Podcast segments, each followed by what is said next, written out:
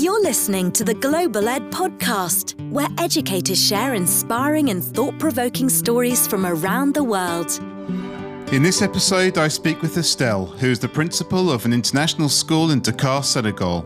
Estelle shares her personal experiences with diversity, equity, inclusion, and justice, DEIJ, and how her journey of attending and teaching in international schools has helped her shape her educational philosophy as she inspires the next generation of African students.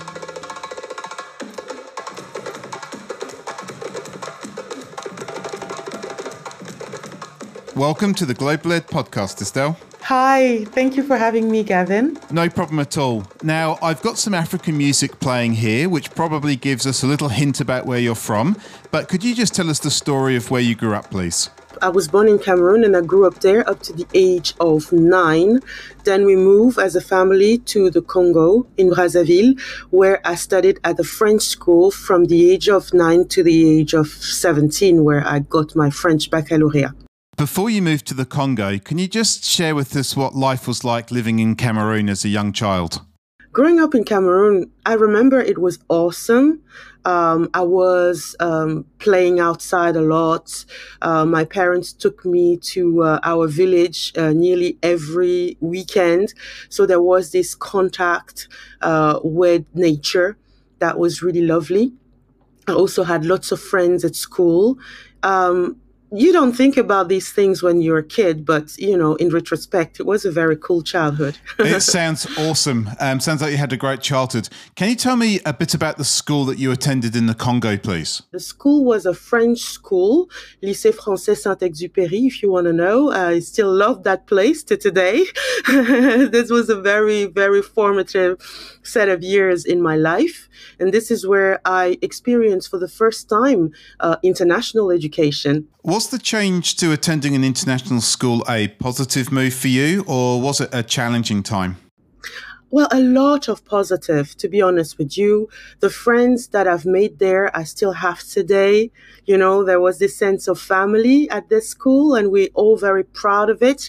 We all did very well. So it means that education must have been quite rigorous while we were having all the fun at the, uh, at the River Congo. It's a beautiful part of the world. It's the, uh, and, and the forest, uh, La Forêt du Mayombe, the forest of the Mayombe is one of the biggest forests uh, still um, uh, on this planet. So life was really beautiful um, and also very challenging. I enjoyed meeting people from so many different nationalities. For the first time, I had Vietnamese friends. I had uh, people from Madagascar as friends. When all my friends before used to be Cameroonian children. One thing that I wish I had had as an experience is maybe more Congo in the education that we received because I knew all about the French rivers and the French kings. But when it came to uh, Africa, um, it wasn't as robust at all. I think that this is probably something that the AEFE, which is the Organization of uh, uh, International Education uh, in France, well, has is addressing now. But in my time, that wasn't in the conversation at all. It's really good to hear that these disparities between the school and the local culture have been addressed. But at the time, how did that affect the formation of your own identity? It's in Brazzaville that I became a third culture kid. For the first time, uh, the culture at home was different from the culture at school, which was different from the culture outside of the walls of the school. And that was a lot of complexity for me, who had who was a, a Cameroonian girl, um, brought up in a Cameroonian family with two parents from the same. Uh, ethnic background, I want to say, like speaking the same mother tongue, Bafia, uh, and uh, basically feeling very normal. Entering that realm where all of a sudden I became the other, I started uh, realizing the color of my skin. Uh, the fact that I was a Cameroonian was also very important uh, before I was just a child.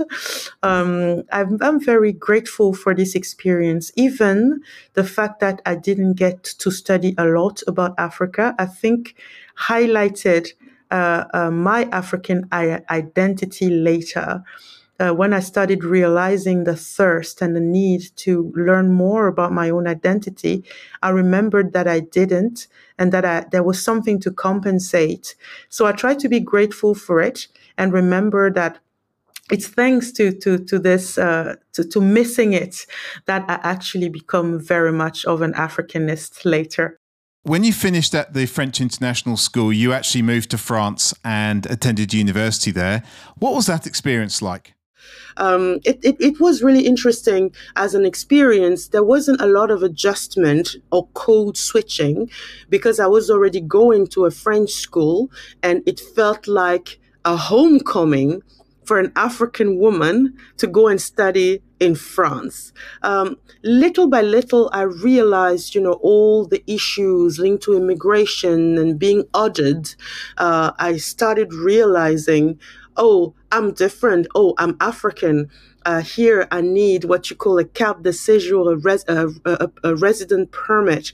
I used to be um, the daughter of a diplomat with the red passport, so uh, I was uh, welcome everywhere in Africa. All of a sudden, as a student in France, I became the foreigner.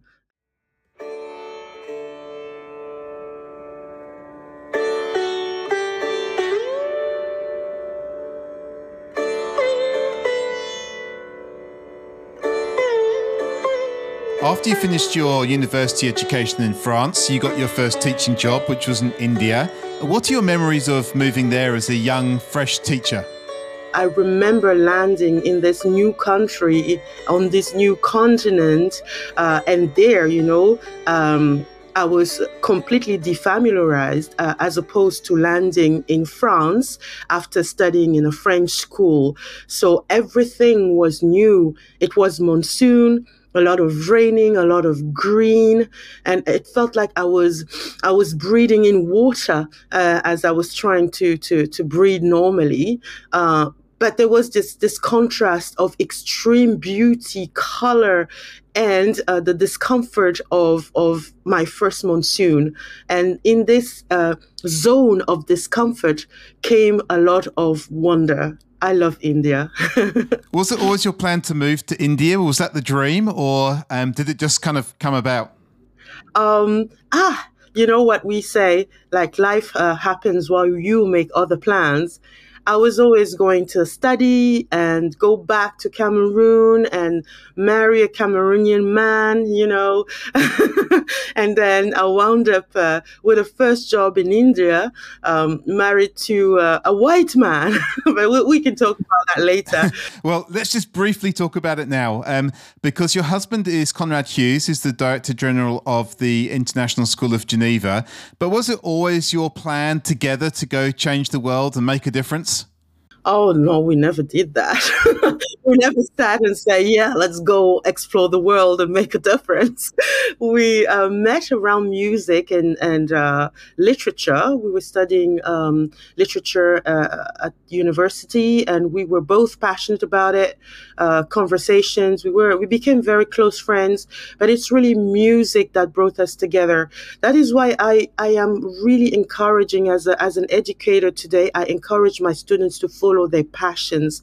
It's through my passion for music that I met uh, my soulmate and that I found so much joy, not only to counterbalance the different stresses of life, but also to open new doors, uh, new experiences, new people, and also ultimately feeding my professional life in many different ways. It must have been a really exciting time as a young married couple to go and explore this exotic new place. Um, what was that like? And also, what did your friends and family back in Cameroon think of this experience that you were having over in this faraway land of India? Uh, it was a year of exploration. For those of you who know a little, we've, we've been to India a little bit before. It was the year of, I think I remember Lagaan and Dil Hai.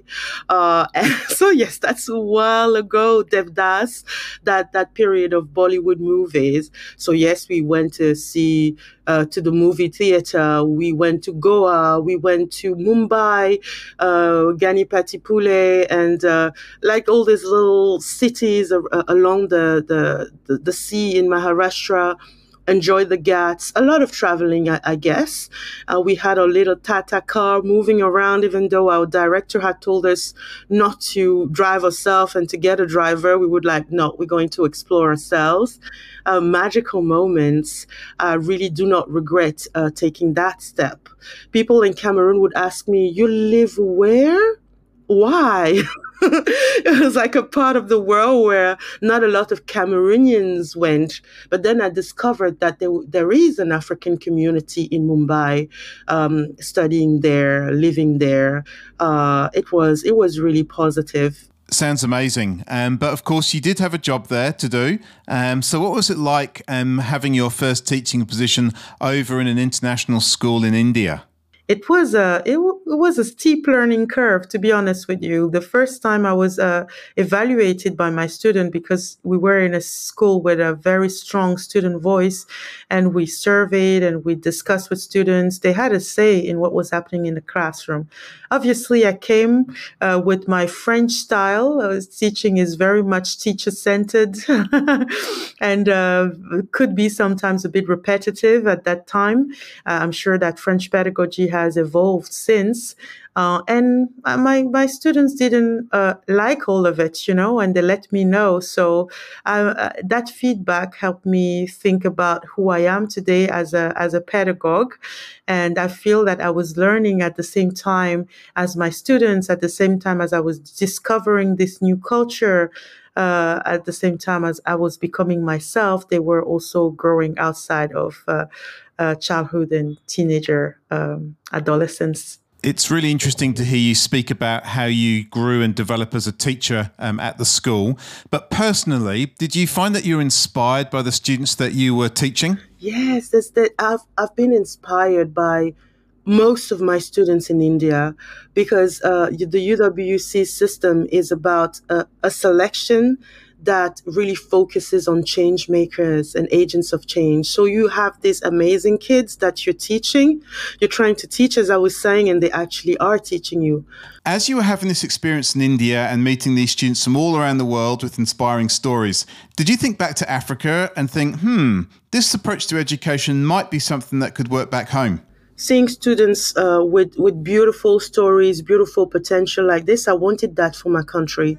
You know, I am because we are, and I needed uh, my my own Cameroonian babies to experience that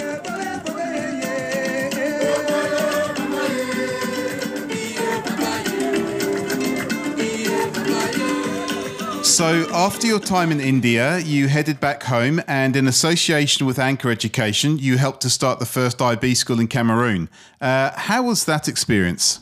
When um, the first IB school in Cameroon, which was École Lagete, uh, fa- when it was founded, we had I say we because I forever associate myself with that story. Even if I no longer work for Enko Education, we have kept uh, strong links. Uh, there were four kids, four children there. And we were like, um, the organization was like, are we going to do this? Is this even a school? You know? And a few years later i want to say 10 years later 20, 20 24 well you have uh, over 100 kids. I don't have the exact number but it's a proper running uh, schools with great IB results, and kids are just uh, enjoying the IB every day there, enjoying uh, an international education uh, affordably. What was the most striking thing about UWC when you joined, and how has it influenced your work in Africa? At that time, Nelson Mandela was still the honorary president. So imagine how proud I was uh, to, to, to do that. And this is also where I became uh, acquainted with the notion of Ubuntu, really, uh, and, and started looking at the post apartheid uh, truth and reconciliation committees. And despite all the criticism that I heard about around the idea of accountability, I remained fascinated. Uh, by how South Africa had negotiated peace after trauma. And I thought, yeah, it can't be perfect, and one person can't fix everything. But if we all try, we moving towards the light, towards a positive place together. You just mentioned a concept called Ubuntu. Can you explain to me what that is, please? Ubuntu is is a philosophy, a, a um, South African philosophy, um, and it means I am because we are. It's about the interconnectedness of humanity. I love Ubuntu. It resonates with me, uh, not only because it's African, but because it's human. The idea that you can go through trauma and all of the difficult bits of life, but you always focus on the light of forgiveness, on the light of togetherness. Uh, it, it is really about going far together as opposed to fast alone. One key element of my educational philosophy is Ubuntu and peace because Ubuntu is peace.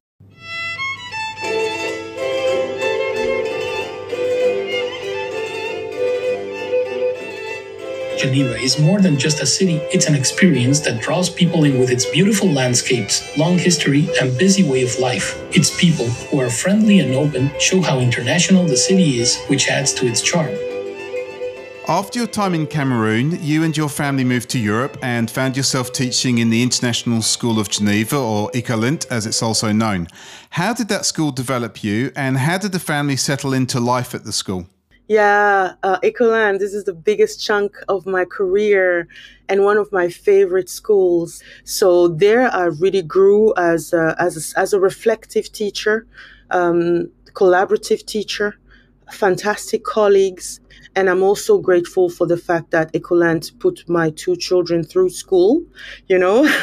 and uh, at one point, you would have asked them what their country is. They probably would have answered that their country is Ecolint, you know it's a it's a very a very powerful school in terms of the culture that is created there and the and the sense of belonging to that to that community one of the things that you just mentioned was the strong culture of the school and the sense of belonging that you all felt there.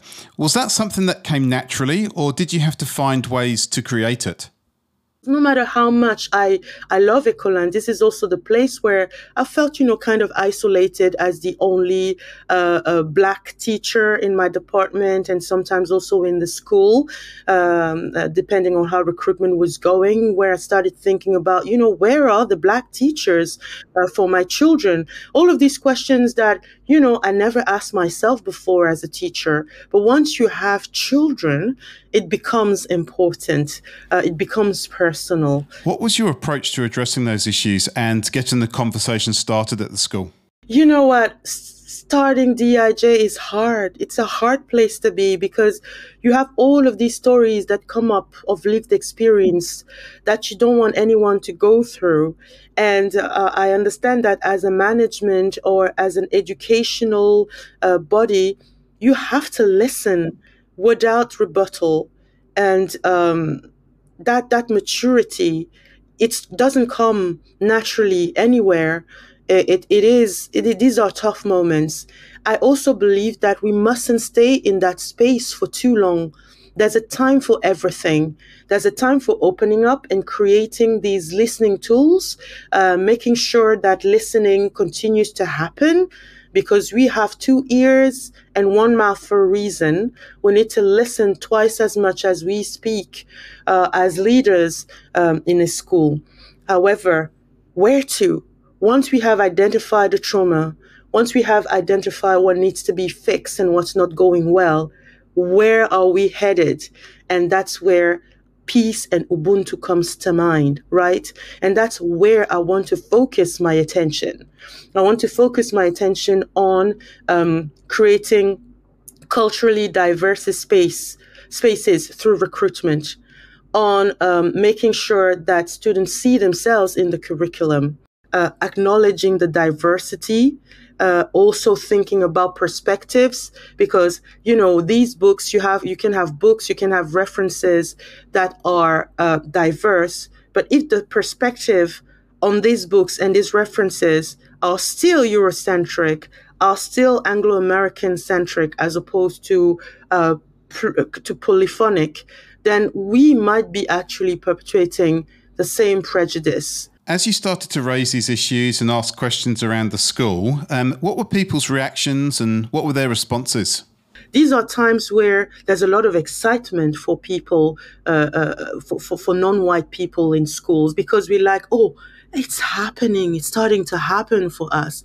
But it's also really uh, trauma in, in, inducing because you're asked to tell these stories because people are uh, you know clumsy here and there and and you have terrible experiences within these these DIJ sessions. And having a friend who's got your back and you don't always have to explain why you can't say this and why you can't do that it's really important. And that friend is can sometimes take a lot of heat, be seen as angry, as, uh, as too critical, as negative because they're saying the things that you can't say. So I'm really are acknowledging these friends who stood by me, who spoke for me. Thank you, Estelle, for sharing your experiences with us. Um, now, it's been a few years since those conversations first started. So, how's the school doing now? Uh, despite the bumpy start that is, you know, very uh, common to all international schools, it's always complicated to start DEI, and sometimes, you know, it's based on stories of trauma. I see that school rising uh, to the challenge and changing things in their recruitment, in their curriculum, in their approaches to um, uh, to social emotional education. Uh, I think that um, even though you know, it was in a very discreet way, in a very modest way. I'm very happy that I was part of the solution and that uh, the school is still working on DEIJ, centering it very much. You've shared with us the school's response to these issues, but on a personal level, is this an issue that you find exists wherever you go? Every morning I wake up knowing that the work is not done knowing that I must carry on listening, knowing that even if I'm a black woman, uh, I'm also full of different privileges. I come from a family where socioeconomic uh, parameters were comfortable. Uh, I work in international education, right? So it is uh, re-challenging myself every morning and say, okay, don't be defensive. Okay, share your vision. For example, I believe that we should have spaces where people sit down together and share. And it's the responsibility of the leadership to create the safety of that space. I think having hard conversations as well as happy conversations, keeping the conversation and the connection going, this is at the heart of communities and particularly schools where we want to model hope, where we want to model communication, a positive communication, and intercultural competence, we have to create these spaces where people can come forward and express themselves and also tell them when this is not happening that you disagree that you disagree with approaches that are not peaceful, that you disagree with approaches that are not uh, walking towards building us as a community, making us stronger together. During your time in Geneva, you had the opportunity to return to Africa and get re involved in African education. Can you share a little bit about what that experience was like, please? I, I took a year off to work with uh, Enko Education as a um, leader of teaching and learning for their, I think it was 11 schools at that time. So I got to visit Mozambique, uh, South Africa, Cameroon, Mali, so many beautiful countries. So I, I got hooked, addicted to Africa again. And at the back of my head was like, at one point, I need to go back like properly. Uh, so I waited for my children to leave the nest and uh, we did it. We decided that it was okay for the family to try that. Uh, so I'm now heading the secondary school at the International School of Dakar.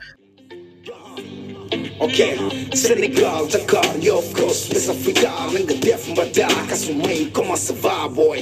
Yek singa de kuteranga File putenge top di xare puterala File njapan di uf chuy Buki sama bay Udox ci may lu boy Tamba banye ësa tu bay Li nga bëgg dañ la koy may Li nga sonde ñu fay Welcome to Senegal, Jai mama ko fi liggéey So, uh, coming back to Africa was a very important uh, transition in my life.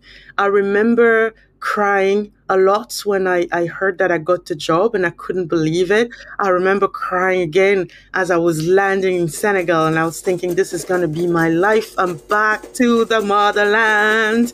I remember traveling for, um, for professional development to, uh, uh, to Kenya for the ISA conference and going via the Congo and seeing the river again and crying. you know, it's a, there's a lot of emotion tied to this continent. That's so cool. I love it. It must have just been such a homecoming for you. Um, can you tell me all about the school that you're now the high school principal of, please? One of the best West African international schools and I'm not even biased at all. uh, this is this is a beautiful community. ISD is a beautiful community, uh, and and with a mind set towards DIJ. So we are stent- centering student voice. We are making Africa not optional, and we are forever heading to that place where we're going to um, listen, where we are going to grow, where we are going to challenge, create, and change together. And I love that that freshness. I love that in that school, the why is always present. I believe that educators and everybody in life, we need to know uh, uh, to we need meaning in everything that we do. That I think that, that the greatest source of anxiety is work without meaning, without direction. Education can't be meaningless. And if you add to it the ambition to connect people, then I think you basically have the best job in the world, right? uh, 100% agree. Um, when you joined the school, did your experiences of going to an international school in Africa shape the approach that you wanted to take? When I arrived at the International School of Dakar, I was really determined to root for Africa in education, uh, an Africanization of an international education, which doesn't mean that everything has to revolve around Africa. We also have a population from other parts of the world, and, and I want them honored too.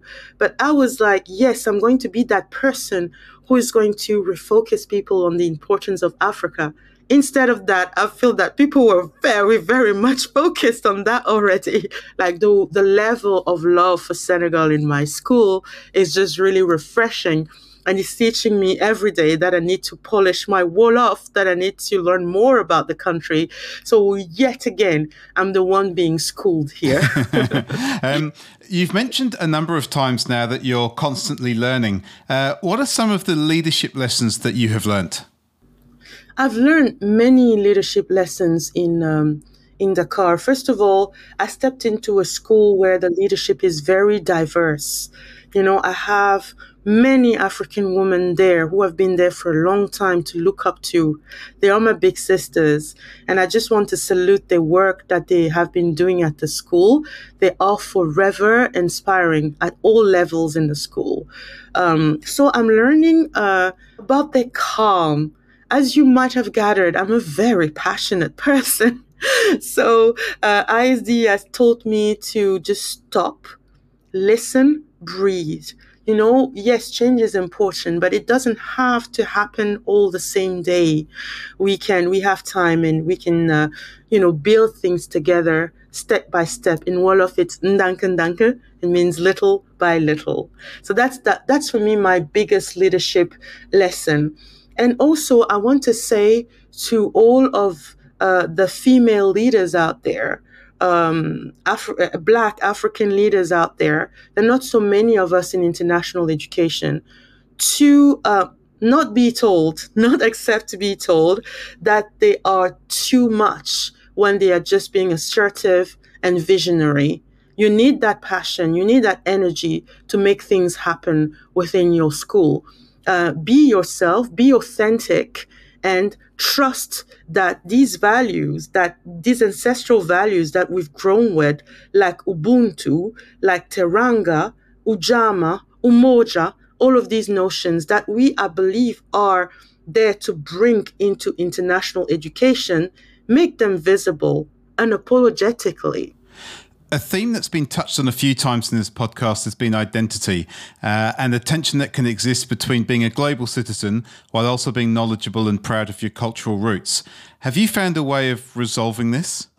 Identify myself as African as well as Cameroonian. It goes together as well as citizen of the world.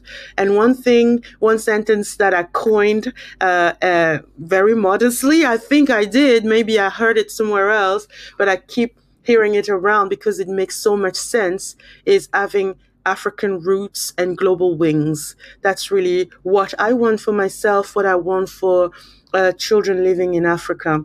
I feel like I could talk to you about your life experiences and what you've learned forever, but I'm really sad to say that our time is just about up. So, as we close, um, what is your hope for your students and for the young people of Africa? My hope for my students is really that they find themselves day after day through their passions. That is really what I'm trying to build my school around. Uh, feel that if they are connected to that joy and self confidence, uh, they will make a change, a positive change in the world. I don't want pressure on them to go on journeys that are not theirs. I want them to find their own path and to grow their own way and to always remember what Africa contributed to that journey. Thank you, Estelle, for sharing your inspiring story, um, the journey that you've been on, and the difference that you've made, not just in Africa, but all around the world. Thank you. Thank you, Gavin, for having me. That was such a, an inspiring conversation. Thank you. Next time on the Global Ed Podcast. We teach the kids not to beg anything from uh, our guests. Every guest coming to BGBG, um, make sure 100% there is no kid will beg for money. Hey, Gavin, give us uh, 100,000. No, they will never do it because we teach them, kids, it's okay, we live in Bantar Gebang, but we are not beggars. In the final episode of the season, I interview Reza, who started a school serving the children who live on Indonesia's biggest landfill site in Jakarta. If you have enjoyed listening to the Global Ed podcast, please subscribe and follow me, Gavin Kinch, on LinkedIn.